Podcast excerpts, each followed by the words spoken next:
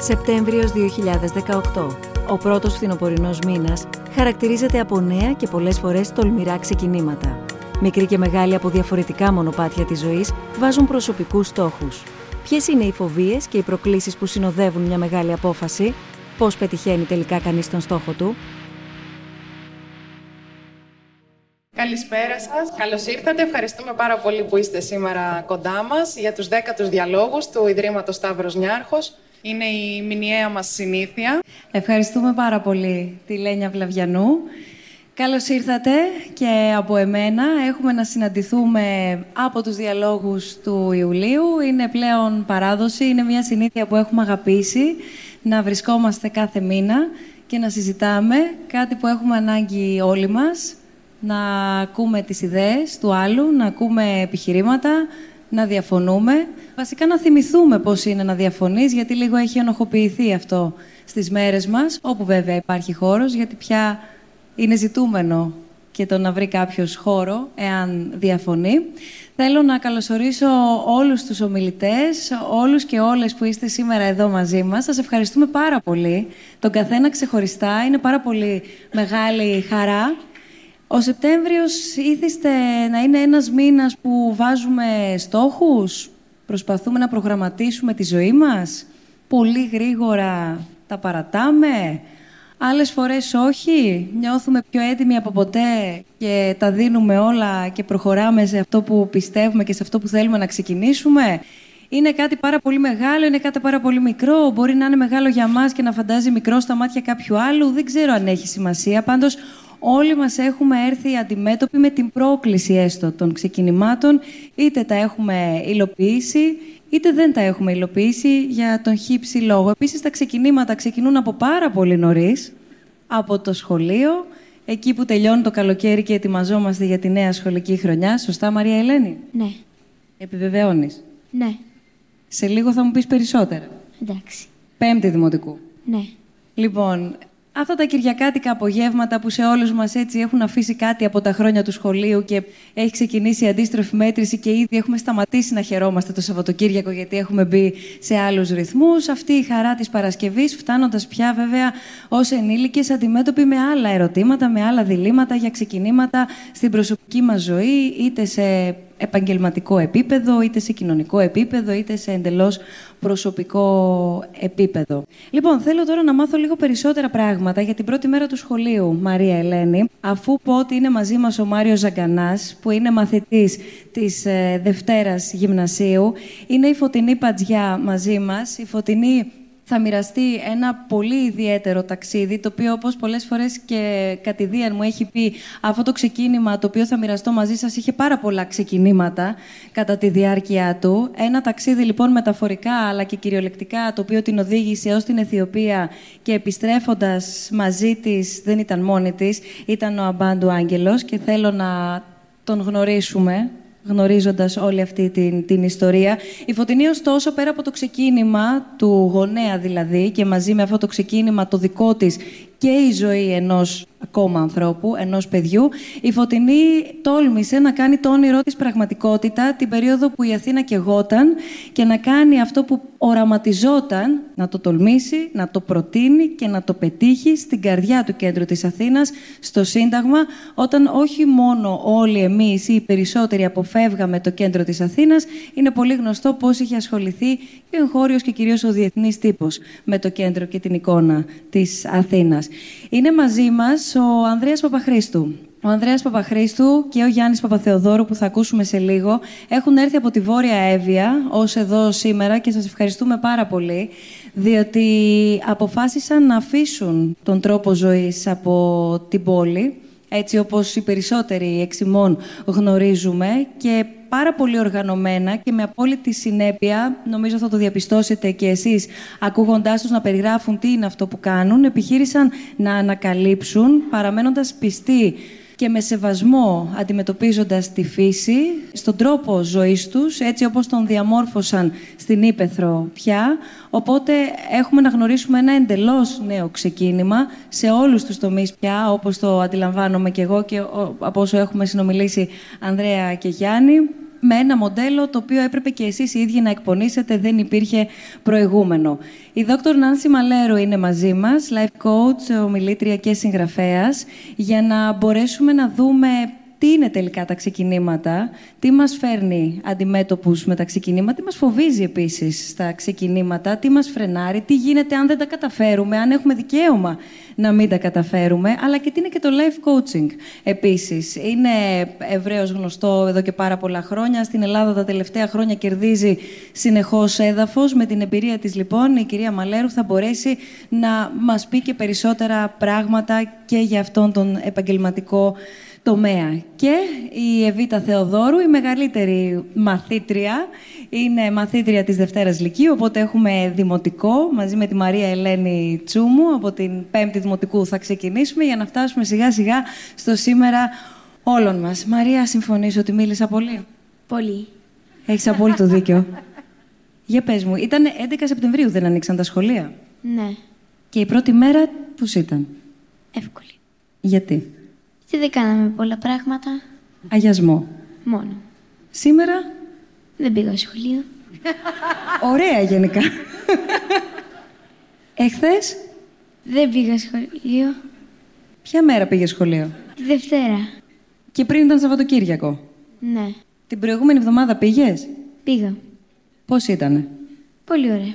Για μίλησέ μας λίγο γι' αυτό. Ήταν πολύ ωραία γιατί έχετε πολύ ωραία μαθήματα. Ήταν πολύ ωραία γιατί μ, σου είχαν λείψει οι συμμαθητές σου, οι δάσκαλοι σου, κάτι άλλο; Ναι, είχε... Μου γνώρισα τα μαθήματα της Πέμπτης. Γνώρισα την καινούργια μου δασκάλα. Πώς τη λένε; Άννα. Είδες; Καλή; Πολύ καλή. Αλήθεια; Ναι. Δεν έχει έρθει σήμερα εδώ; Όχι. Την κάλεσες; Μ, δεν ξέρω. Μήπως θες να γίνεις διπλωμάτης μεγαλώνοντας; Μμμ. Τι θες να γίνεις; Αστροναύτης. Θα έρθει στους επόμενους διαλόγους, γιατί τον Οκτώβριο έχουμε θέμα την αστρονομία. Το, Νο- με- το Νοέμβριο, συγγνώμη, συγγνώμη, το Νοέμβριο. Τον Οκτώβριο έχουμε ελληνικό Oktoberfest. Θα τα πούμε στη συνέχεια όλα αυτά, γιατί είμαστε πολύ μπροστά. λοιπόν, και το καλοκαίρι που πέρασε, σου είχε λείψει το σχολείο; Πολύ. Τι σου είχε λείψει. Μου είχε λείψει τα μαθήματα, μου είχαν λείψει οι συμμαθητές μου και ο ρυθμός. Ω, Ο ρυθμός του σχολείου. σου άρεσε δηλαδή το πρόγραμμα; Ναι, Και την Κυριακή το απόγευμα; ναι. Δεν στενοχωριέσαι λίγο που τελειώνει το Σαββατοκύριακο; Όχι ιδιαίτερα. Έτσι είσαι και στο τέλος της χρονιάς; Ε, ναι. Μάριε, Για την πρώτη μέρα στο σχολείο, τη δεύτερη, τη τρίτη. Ποιες μέρες πήγες εσύ σχολείο; κάθε μέρα πήγαινα. Α. Επειδή είναι και οι απουσίες. Οκ.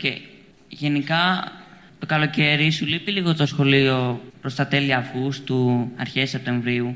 Επειδή θέλεις να δεις πάλι συμμαθητές, το σχολείο, καθηγητές. Ε, και γενικά, όταν πηγαίνεις στο σχολείο πρώτη μέρα, υπάρχει ένα άγχος, όποια τάξη κι αν είσαι, για το τι σε περιμένει. Ενώ ξέρεις, μπορεί να είσαι, ας πούμε, λύκειο, αλλά να, ξ- δεν ξέρεις ακριβώς τι σε περιμένει όλη τη χρονιά. Αυτό πιο πολύ. Και γενικά η μετάβαση από το δημοτικό στο γυμνάσιο ε, σηματοδοτεί ξεκινήματα. Δηλαδή, ε, πηγαίνεις σε μια νέα περιοχή με νέους καθηγητές, νέους συμμαθητές. Πρέπει να προσαρμοστείς σε ένα νέο περιβάλλον. Εβίτα, Κοιτάξτε, εγώ φέτος ξεκίνησα ένα καινούριο πρόγραμμα, το οποίο είναι διεθνές και εφόσον μου δόθηκε η ευκαιρία να το κάνω, αποφάσισα να πάρω αυτή την απόφαση, ελπίζοντας ότι το αποτέλεσμα θα είναι καλό και από ό,τι βλέπω μέχρι στιγμής το αποτέλεσμα είναι καλό και η σωστή ήταν η απόφαση που πήρα. Ε, Οπότε γενικά η καθημερινότητά μου χαρακτηρίζεται από αρκετά ευχάριστα συναισθήματα γιατί μου αρέσει αυτό που κάνω. άλλαξες και, Και- σχολείο; Ε, όχι, όχι. Όχι. Άρα οι συμμαθητές Δεν σου. άλλαξα Γιατί σχολείο, οι- οι, άλλαξα- συμμαθητές σου σου έλειψαν καθόλου; Ε, κοιτάξτε, είναι κάποια παιδιά τα οποία δεν συνέχισαν στο πρόγραμμα που συνέχισα εγώ, οπότε αυτόματα δεν βρισκόμαστε στο ίδιο περιβάλλον αυτή τη στιγμή. Αλλά μ, μου λείπει αυτό που είχαμε, γιατί ήμασταν αρκετά δεμένοι και σαν τμήμα. Αλλά απ' την άλλη μου αρέσει και αυτό που έχουμε τώρα με τους καινούριους μου μαθητές. Γιατί πάλι υπάρχει ένα κλίμα μ, πολύ ευχάριστο και όλοι μοιραζόμαστε του ίδιου, τους ίδιους στόχους κατά κάποιο τρόπο. Έλεγες λοιπόν, Φωτεινή, ότι ο Σεπτέμβριος είναι. Πρωτοχρονιά. Ακριβώς. Για Του τους έτους. περισσότερους ανθρώπους. Προφανώς θα μιλήσω και εγώ για τα δικά μου ξεκινήματα, τα οποία είναι πάρα πολλά, αλλά που όλα υπήρχαν για να μου οδηγήσουν στο τελευταίο και το μεγαλύτερο, στη ζωή μου με το γιο μου. Τον Αμπάτο Άγγελο, που είναι 5,5 χρονών, είναι από την Αιθιοπία και είναι μαζί μου 7 μήνες. Εμένα το πρώτο μου ξεκίνημα ήταν στα 4. Χρωστάω μεγάλη χάρη στους γονείς μου που στα 4 χρόνια μας μας πήραν από ένα χωριό που είχαμε γεννηθεί και ήρθαμε στην Αθήνα. Νομίζω ότι μέχρι να κάνω το γιο μου, μέχρι να υιοθετήσω το γιο μου, ήταν το μεγαλύτερο ξεκίνημα που είχα ποτέ στο μυαλό μου. Δύο όνειρα είχα ψέματα. Να υιοθετήσω ένα παιδί, το οποίο το έλεγα από τα 24, ξεκάθαρο μέσα μου ότι θα ήταν μονογονική οικογένεια, αλλά ήθελα να υιοθετήσω. Και το δεύτερο, να κάνω ένα χώρο. Τα 46 μου χρόνια, λοιπόν, συναντώντα ένα χώρο που τον ερωτεύτηκα, αποφάσισα ότι εγώ εδώ είμαι και θα ανοίξω το μαγαζί των ονείρων μου. Άνοιξα το By the Glass, πραγματικά και, και εγώ ήταν το κέντρο. Ανοίγοντας το By the Glass, την πρώτη μου αγάπη, στον πρώτο χρόνο, μιλώντας με μια φίλη, της είπα ότι θέλω πολύ να υιοθετήσω ένα παιδί και μου είπε: Μα έχω εγώ μια φίλη που έχει υιοθετήσει μονογονική οικογένεια από την Αιθιοπία. Της είπα: Μπορείς να μου φέρεις επαφή, μου είπε βεβαίως. Την ημέρα των γενεθλίων του μαγαζιού μου που έκλεινε τέσσερα χρόνια, με ρωτήσαν αν θέλω φίλο, είπα όχι. Αν θέλω ηλικία, είπα όχι, γιατί ήμουν ήδη 50, άρα δικαιούμαι ένα παιδί μεγαλύτερο, παρότι όλοι τα θέλουν μικρά. Και ξημερώματα των γενεθλίων του μαγαζιού, 22 Νοεμβρίου που έκλεινε τέσσερα χρόνια το μαγαζί, μου ήρθε ένα mail από την Αιθιοπία ότι υπάρχει ένα αγοράκι 4 χρονών που είναι έτοιμα τα χαρτιά του και αν ενδιαφέρομαι τον υιοθετήσω. Ήταν ψέματα ότι είναι έτοιμα τα χαρτιά του. Μου το είπαν γιατί ήταν μεγάλο το παιδί και κανείς δεν υιοθετεί μεγάλα παιδιά. Όμως τώρα, δύο χρόνια μετά, τρία, τους χρωστάω χάρη για αυτό το ψέμα. Η αλήθεια είναι. Θα ήθελα ακόμη και αν γίνει να μου το ξαναπούν. Απάντησα την ίδια μέρα ότι προφανώς με αφορά. Έγινε το matching. Την επόμενη μέρα μου στείλαν τη φωτογραφία. Μια φωτογραφία πολύ μικρή. Δεν αναγνώριζες. Δεν. Και μία εβδομάδα μετά ταξίδευα να πάω να τον συναντήσω. Θα του χρωστάω πάντα χάρη που υπάρχει. Θα χρωστάω πάντα στο μαγαζί μου χάρη. Γιατί το ένα μου ξεκίνημα έφερε το επόμενο ξεκίνημά μου, που είναι το μεγαλύτερο πράγμα που μου έχει συμβεί στη ζωή μου. Αυτά. Είναι σπουδαίο πράγμα τα ξεκινήματα.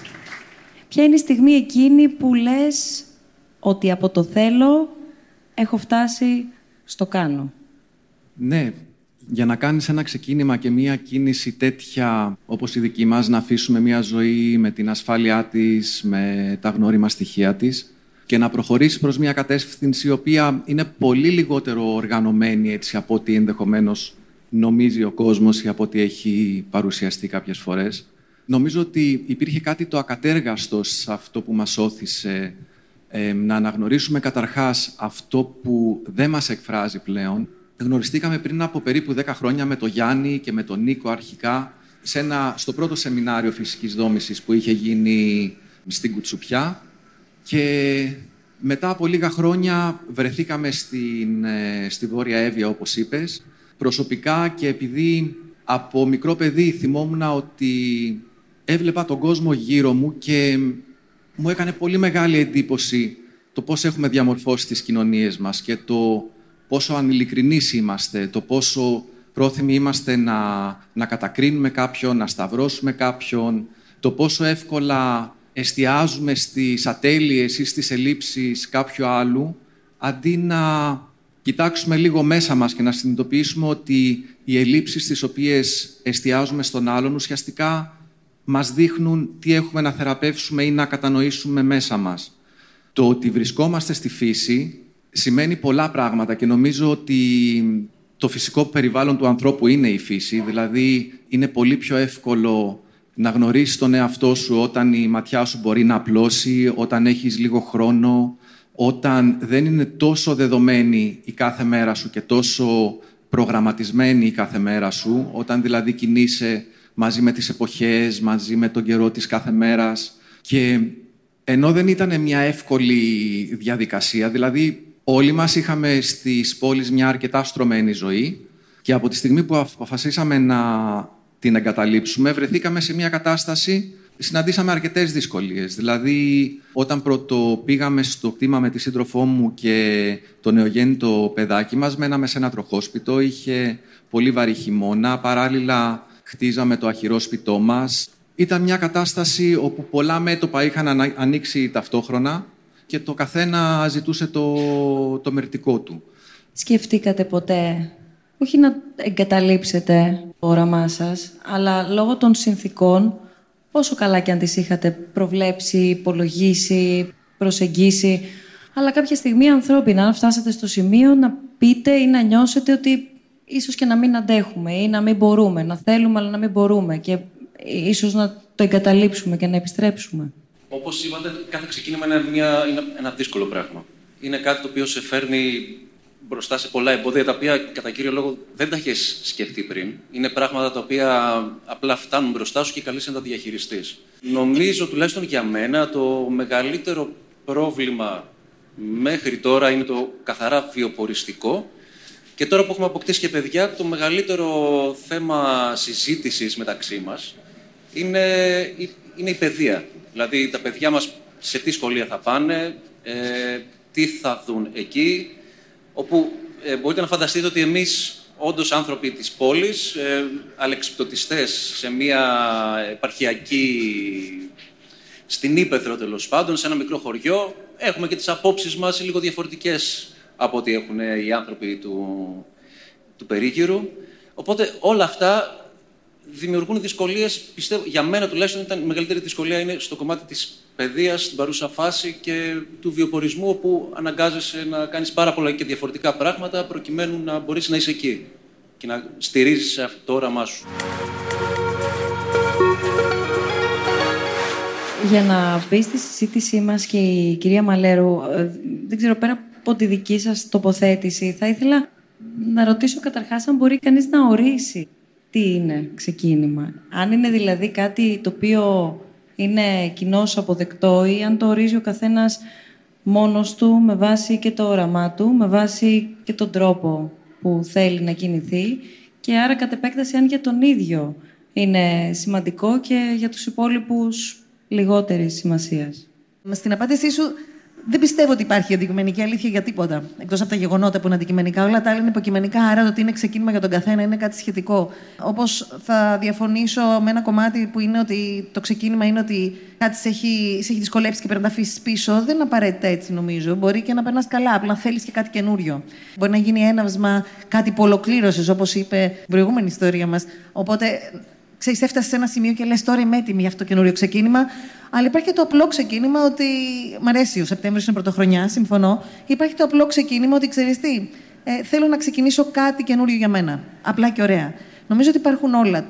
Η σημασία είναι να δεις πόσο το θέλεις το κάθε πράγμα, να δεις τι κομμάτι της καρδιάς σου γεμίζει, σε ποια αξία σου έρχεται και πατάει ή με τι έρχεται αντιμέτωπος και τι έχεις να περάσεις γιατί κάθε ξεκίνημα νομίζω ότι σε βγάζει λίγο έξω από αυτό που λέμε comfort zone, έξω από τη ζώνη ασφαλείας σου. Οπότε για να την περάσεις αυτή τη ζώνη ασφαλείας, θέλεις να χτυπήσεις τις φοβίες σου, τις ανασφαλιέ σου. Και πώς το κάνεις αυτό; Έχω την αίσθηση, τώρα που μιλάω από, καθαρά από προσωπικές εμπειρίες και του κόσμου, φαντάζομαι, που ακούω έτσι ζώντας ανάμεσα σε όλους όπως όλοι μας, αλλά πολλοί μπορεί να φτάσουμε σε αυτό το σημείο, αλλά ελάχιστοι φτάνουν τελικά στο σημείο του να εγκαταλείψουν αυτή την comfort zone, όπως χαρακτήρισες. Ναι.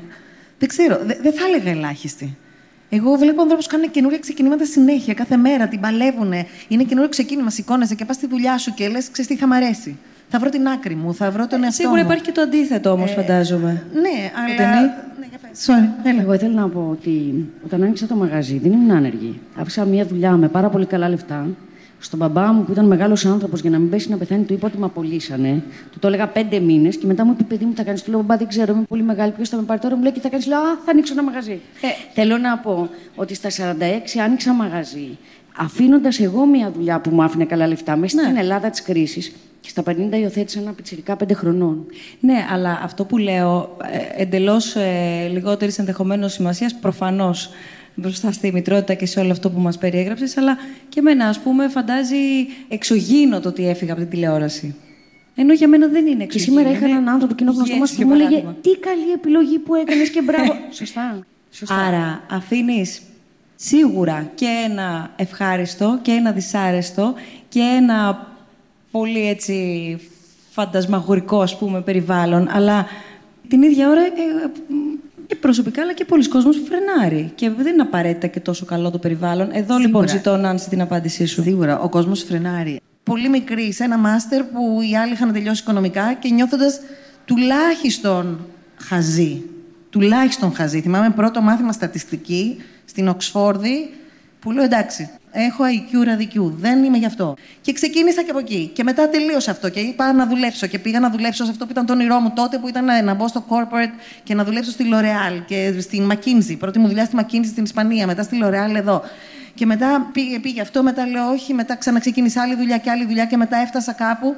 Και ε, αυτό είναι το δικό μου, ξέρεις, η πτώση Το του life ήρωα. coach, βάλε μας λίγο και το Αυτό life θα σου coach πω, για θα να- φτάσω εκεί πέρα. για Αλλά να η το δική μου γνωρίσουμε η καλύτερα. πτώση του ήρωα ήταν εκεί πέρα στο Zenith. Πολλά ήταν καλά, έπαθα ένα κλινικό burnout και έπρεπε να κάνω ένα καινούριο ξεκίνημα. Έπρεπε, ήθελα να κάνω καινούριο ξεκίνημα γιατί αυτό με πήγε μέχρι εκεί με τον τρόπο που με πήγε.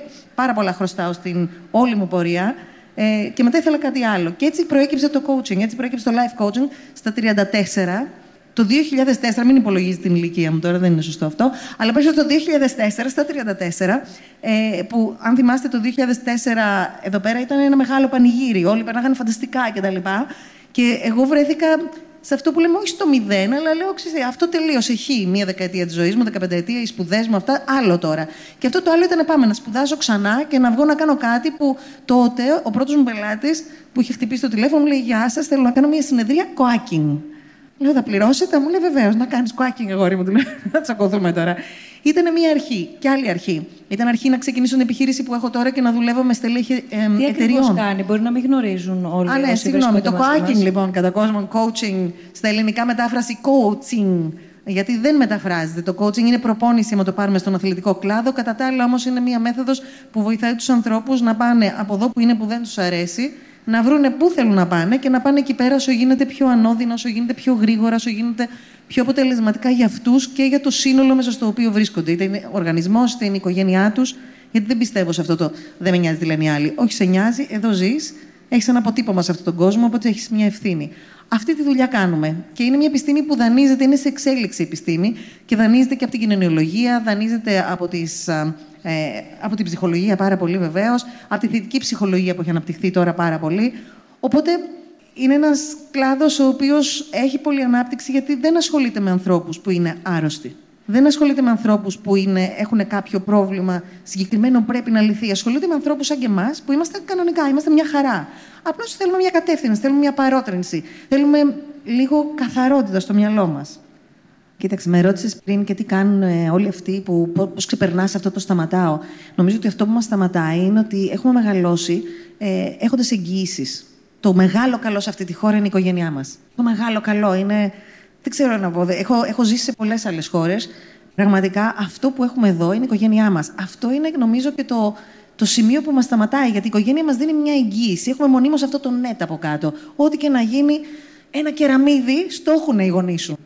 Και ξεκινάμε από εκεί και μεγαλώνουμε, νιώθω ότι πρέπει να έχουμε εγγυήσεις. Και μας μεγαλώνουν και καλά κάνουν λέγοντας παιδί μου, με τα δεδομένα που έχουν οι άνθρωποι, ε, ότι ξέρεις τι, ε, μάθε γράμματα για να μπορείς να ζήσεις μετά. Και μπαίνει μες στο μυαλό μας όλο αυτό. Μετά μεγαλώνουμε την ασφάλεια του πρέπει να κάποιος δεν και καλά πήρε πτυχίο, πρέπει κάποιος να σου βρει δουλειά. Σωστά.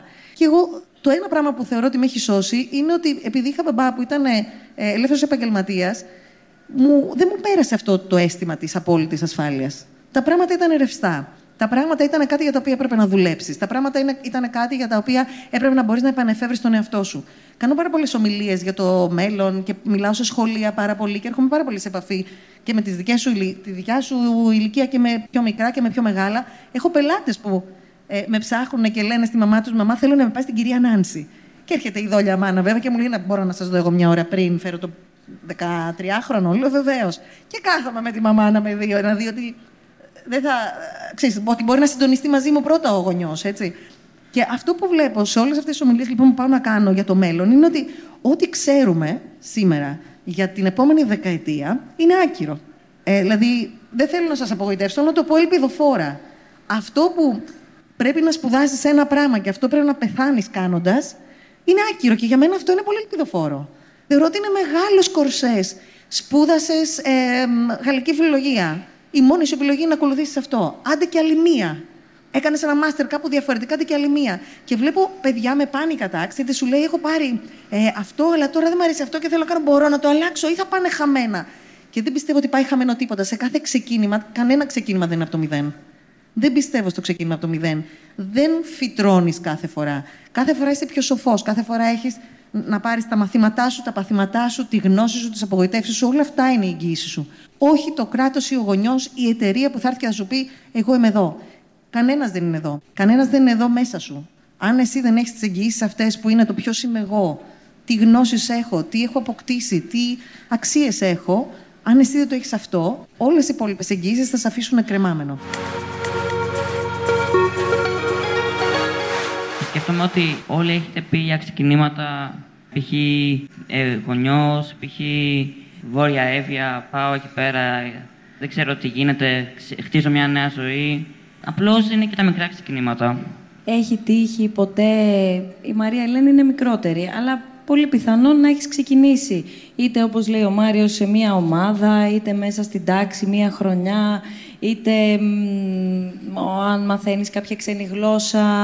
Να έχεις ξεκινήσει κάτι ή εσύ η Εβίτα, αυτό που περιγράφει ο Μάριος και εσύ βέβαια Μάριε, και να έχετε ενθουσιαστεί που το ξεκινάτε, αλλά στο τέλος να μην τελικά σας έχει αρέσει και ίσως να το έχετε αφήσει; Ε, ο ενθουσιασμός είναι, δεν είναι κάτι καλό. Δηλαδή, ο ενθουσιασμός πολλές φορές αποδεικνύεται ότι στην αρχή πολλά άτομα έχουν ενθουσιασμό για κάτι. Ας πούμε, για ένα άθλημα και μετά αυτό, εξαιτίας του ενθουσιασμού τους δεν θέλουν να το συνεχίσουν. Αυτό. Αυτό τώρα που το λες, που, πώς το έχεις καταλάβει, το έχεις ζήσει από κάτι; Ναι, με τον αδελφό μου, ας πούμε, που του άρεσε πολύ το καράτα, ας πούμε, στην αρχή. Και μετά, επειδή του άρεσε τόσο πολύ, μετά άρχισε να βαριέται το ένα το άλλο και το σταμάτησε. Μαρία Ελένη; Εγώ είχα αρχίσει με κολυμβητήριο που μου άρεσε ακόμα, αλλά άρχισα και μια κάτι σαν ρυθμική, αλλά σταμάτησε. Δεν μου άρεσε. Σταμάτησες αμέσως; Όχι, μετά από δύο χρόνια. Έκανες προσπάθειες να δεις τι είναι αυτό που δεν σου αρέσει; Ναι, Και με το κολυμβητήριο, συνεχίζω. όλα καλά εκεί. Εβίτα. Η μεγαλύτερη, το μεγαλύτερο ίσως βήμα είναι αυτό που έκανα φέτος, γιατί δεν άλλαξα απλώς από μία τάξη σε μία άλλη, από μία βαθμίδα σε μία άλλη. Άλλαξα από ένα σύστημα σε ένα άλλο, ε, το οποίο συνεπάγεται αλλαγές α, ριζικές σε πάρα πολλούς τομείς. Ε, και ήταν μια πραγματικά πολύ μεγάλη αλλαγή.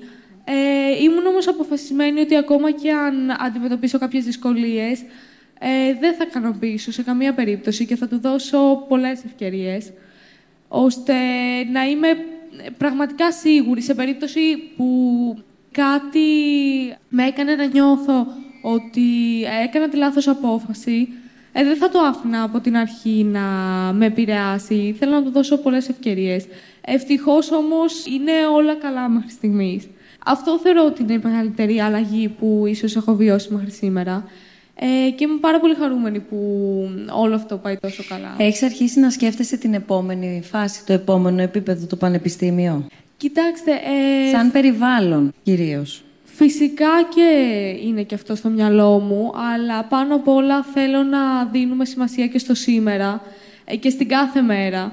Γιατί κάθε μέρα πρέπει να είναι μ, μία μέρα ευχάριστη και μία μέρα που νιώθεις ότι έχεις πράγματα να κάνεις και ε, είσαι γεμάτος δημιουργικότητα. Δεν μπορεί να περιμένουμε μία αργία ή τα Χριστούγεννα ή το Πάσχα για να νιώσουμε ότι επιτέλους α, είμαστε καλά και περνάμε καλά. Πρέπει κάθε μας α, μέρα να κυλάει με έναν τρόπο ομαλό και ευχάριστο.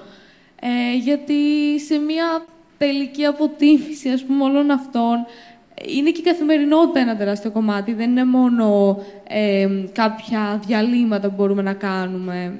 Είναι πολύ λάθος να βλέπουμε την καθημερινότητα σαν κάτι που θέλουμε να ξεφύγουμε από αυτό.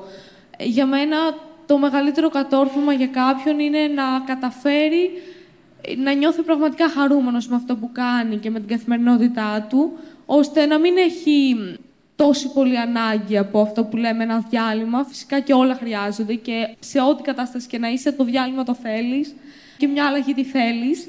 Αλλά πάνω απ' όλα να είναι και η καθημερινότητα μ, μια μ, ευχαρίστηση από μόνη της. Φοβόμαστε να κάνουμε λάθος. Ενώ το λάθος είναι μονόδρομος αν θέλουμε να μάθουμε κάτι. Είναι ενδεχομένως συνετό να μην επαναλαμβάνουμε τα λάθη μας. Αλλά δεν θα προχωρήσουμε παραπέρα αν δεν κάνουμε το λάθος, αν δεν το αναγνωρίσουμε. Και σε αυτό νομίζω ότι ως οικογένεια, ως κοινωνία, θα έπρεπε ειδικά τους μικρότερους, να τους στηρίζουμε στα λάθη τους, να τους δίνουμε χώρο ώστε να μπορέσουν να κάνουν λάθη. Ε, και στους μεγαλύτερους το ίδιο. Και νομίζω ότι θα πρέπει κάθε στιγμή να είμαστε πάρα πάρα πολύ συνειδητοί όταν μιλάμε για την παιδεία ή όταν μιλάμε για την ανατροφή, για το ποιος είναι ο στόχος μας, ποιο είναι το κίνητρό μας. Θέλουμε, ας πούμε, ανθρώπους οι οποίοι έχουν συγκεντρώσει ένα συγκεκριμένο ποσό, ας πούμε, γνώσεων ή θέλουμε ανθρώπους οι οποίοι είναι χαρούμενοι, οι οποίοι είναι ειλικρινείς, ε, οι οποίοι είναι ευέλικτοι. Και νομίζω ότι αυτό από μόνο του αποτελεί ένα πολύ μεγάλο πεδίο κουβέντας, γιατί μπαίνουν πολλά πράγματα, μπαίνουν μέσα ε, οι πολλές και διάφορες πεπιθήσεις, τις οποίες τις αναμασάμε χωρίς να τις κριτικάρουμε καθόλου. Μήπως θα ήταν καλύτερα να μπορούμε να διαλέξουμε και να έχουμε την ελευθερία και τη δυνατότητα να ακολουθήσουμε αυτό που μας προκαλεί ενδιαφέρον, αυτό που μας συντριγκάρει και το οποίο μπορεί να είναι ενδεχομένως διαφορετικό από αυτό που αρέσει στον Παύλο, στον Τάσο ή σε κάποιο άλλο παιδί. Και να αναρωτηθούμε λίγο σαν κοινωνία ή σαν δάσκαλοι ή γιατί και οι δάσκαλοι μπορούν να κάνουν αρκετά πράγματα ακόμα και χωρίς να αλλάξουν τα πλαίσια. Προς ποια κατεύθυνση πρέπει να κινηθούμε ώστε να διασφαλίσουμε στο παιδί ότι θα μάθει να σκέφτεται, θα μάθει να εκφράζεται, θα μάθει να, να ακούει ποιες είναι οι ανάγκες του και δεν θα φοβάται του τι θα πούν οι άλλοι, δεν θα φοβάται το να είναι για κάποιο διάστημα διαφορετικό. Αλλά στο συγκεκριμένο σημείο νομίζω ότι όλοι θα πρέπει να αναρωτηθούμε τι είναι αυτό που μας αποτρέπει από το να αλλάξουμε και είναι πολλά πράγματα που μας αποτρέπουν. Είναι ο φόβος του άγνωστου, αλλά είναι επίσης και η σοβαροφάνεια. Δηλαδή, ζούμε σε μια κοινωνία όπου όλοι μιλάνε έτσι με στόμφο και ωραία λόγια. Η τηλεόραση είναι full από τέτοιες καταστάσεις. Το να είμαστε πάλι λίγο πιο παιδικοί, θα πω. Δηλαδή, μακάρι να μην μεγαλώνουμε ποτέ, μακάρι να οριμάζουμε χωρίς να χάνουμε την παιδικότητά μας. Γιατί χάνοντας την παιδικότητά μας, στραγγαλίζουμε και τη ζωή. Και φτάνουμε να ζούμε μια ζωή πολύ μηχανική, και οι αντιδράσεις μας είναι κάθε μέρα οι ίδιες, οι σκέψεις μας είναι κάθε μέρα οι ίδιες και αν αλλάζουν, αλλάζουν στο ελάχιστο. Και μακάρι σε συζητήσεις σαν και αυτές να, να βρούμε τρόπους για να αλλάξουμε σιγά σιγά αυτή την κατάσταση. Έχω σε πολύ μεγάλη ηλικία, τα αδέρφια μου ήταν στρατιωτικοί και πήραν σύνταξη 42 και εγώ στα 46 έκανα καινούργια επιχείρηση, έκανα επιχείρηση μάλλον χωρίς να έχω και στα 50 έγινα μαμά όταν η ανιψιά μου παντρεύτηκε και είναι 30 χρονών. Άρα προφανώς δεν είμαι μέσο Πρέπει όμως να ομολογήσω ότι όταν εμείς είμαστε σίγουροι για αυτό που είμαστε, για τον εαυτό μας, για αυτό που θέλουμε, εγώ δεν είχα το παραμικρό πρόβλημα ποτέ από κανέναν. Δεν ένιωσα ποτέ άσχημα, άβολα, υποχρεωμένη να απολογηθώ, να εξηγήσω. Και όλο αυτό νομίζω ότι κυρίως αυτό προσπαθώ να κάνω και στο γιο μου. Επειδή θα έχει και αυτό τη διαφορετικότητα πάνω του, ξεκινώντας από το χρώμα, Α πούμε, τον φωνάζω μαύρη θύελα ή μαύρο, γιατί ξέρω ότι θα βρεθεί ένας βλάκας όταν θα είναι 8 και θα τον πει μαύρο για να τον κάνει να νιώσει άσχημα. Όταν αυτό θα είναι μέσα στην οικογένεια και θα είναι αυτό που θα αστειευόμαστε, προφανώς μετά δεν θα μπορείς να τον ακουμπήσεις. Άρα τι θέλουν οι άνθρωποι, αγάπη, λέω εγώ τώρα, και την ευκαιρία τους να αναπτυχθούν με τις δυσκολίες τους, με τα εύκολά τους, με τις διαφορετικότητές τους. Αυτό είναι που μας κάνει και ξεχωριστούς. Δηλαδή, αν κοιτάξουμε εδώ κάτω τους ανθρώπους, αυτό είναι το πολύ ενδιαφέρον. Ότι βλέπουμε 100 ανθρώπους που είναι διαφορετικοί μεταξύ τους. Εγώ λοιπόν θα, αν ποτέ με ρώταγε κάποιος, αν θα είχα να πω κάτι σε πολλούς ανθρώπους, θα ήταν να μην φοβόμαστε τα ξεκινήματα. Και όχι μόνο να μην τα φοβόμαστε. Είναι σπουδαία. Εγώ κάθε ξεκίνημα, ακόμη και αν μου βγήκε λάθος, είναι ένα από αυτά που με βοήθησε να είμαι εδώ. Και αυτή τη στιγμή νιώθω ευτυχισμένη, γεμάτη. Ευτυχισμένη επαγγελματικά, προσωπικά, ε, οικογενειακά. Είμαι ένας ευτυχισμένος άνθρωπος. Νάνση, ήθελες να ρωτήσεις. Ναι, ήθελα να ρωτήσω και τους τρεις νεαρότερους συνομιλητές μας αν, μάλλον πώς φαντάζεστε ότι θα είναι η επαγγελματική σας ζωή, φαντάζεστε ότι θα έχετε ένα επάγγελμα παραπάνω, το έχετε σκεφτεί αυτό, πώς θα εξελιχθεί για σας; Μαρία Ελένη. Έχω σκεφτεί ότι θέλω να κάνω πάνω από ένα επαγγέλματα. Δηλαδή; Γιατί βαριέμαι εύκολα. Μας είπες πριν για τον αστροναύτη. Ναι. Άλλα; Αστυνομικός. Αστυνομικός αστροναύτης; Δεν έχω σκεφτεί κάτι άλλο. Μάριε; Βασικά είναι πολλά τα επαγγέλματα που σκέφτεσαι και στο τέλος αποφασίζεις ένα πράγμα να σπουδάσεις, μετά μπορεί να αποφασίσει να σπουδάσει και κάτι ακόμα. Εγώ μέχρι στιγμής έχω σκεφτεί πάρα πολλά πράγματα. Το πρώτο επάγγελμα που είχα σκεφτεί ήταν αστροναύτης. Μετά ήθελα να γίνω, πώς λέγεται αυτό, που μελετάνε του δεινοσαύρους παλαιοντολόγος. Μετά ήθελα να γίνω φυσικός. Και τώρα, πούμε, ας πούμε, πιο μεγάλος, ας πούμε, σκέφτομαι να σπουδάσω διοίκηση επιχειρήσεων, να ασχοληθώ με επιχειρήσεις, το ένα το άλλο. Αυτό. Εγώ, να σου πω την αλήθεια, πιστεύω ότι το μόνο για το οποίο μπορούμε να μιλήσουμε με τη σχετικότερη μεγάλη σιγουριά είναι η κλίση που έχουμε όσον αφορά το επάγγελμα. Είναι κάτι το οποίο πραγματικά δεν μπορούμε από τώρα να το προβλέψουμε και να το ορίσουμε, γιατί όσο να είναι τα πράγματα είναι τόσο, ε, τόσο ρευστά, τα δεδομένα αλλάζουν. Ε, δηλαδή, το, αυτό για το οποίο μπορούμε να μιλάμε με σχετική σιγουριά είναι το πού κλείνουμε και τι είναι αυτό που μας αρέσει πιο πολύ σε σχέση με τα υπόλοιπα. Από εκεί και πέρα, νομίζω τα υπόλοιπα έρχονται στην πορεία. Ευχαριστώ. Εγώ ήθελα να κάνω αυτή την ερώτηση, γιατί Ναι. επειδή ούτως ή άλλως θα, θα κάνετε. Ε, έτσι λένε όλες οι έρευνες παραπάνω από ένα επάγγελμα. Μ' αρέσει πάρα πολύ γιατί στη δικιά μας την εποχή ρωτάγαμε και ήταν ένα. Δηλαδή πήγαινες, σου λέγανε πήγαινες σπούδασε αυτό, τι θέλεις να γίνεις, μάλιστα αυτό. Πήγαινες σπούδασε το και τελείωνε.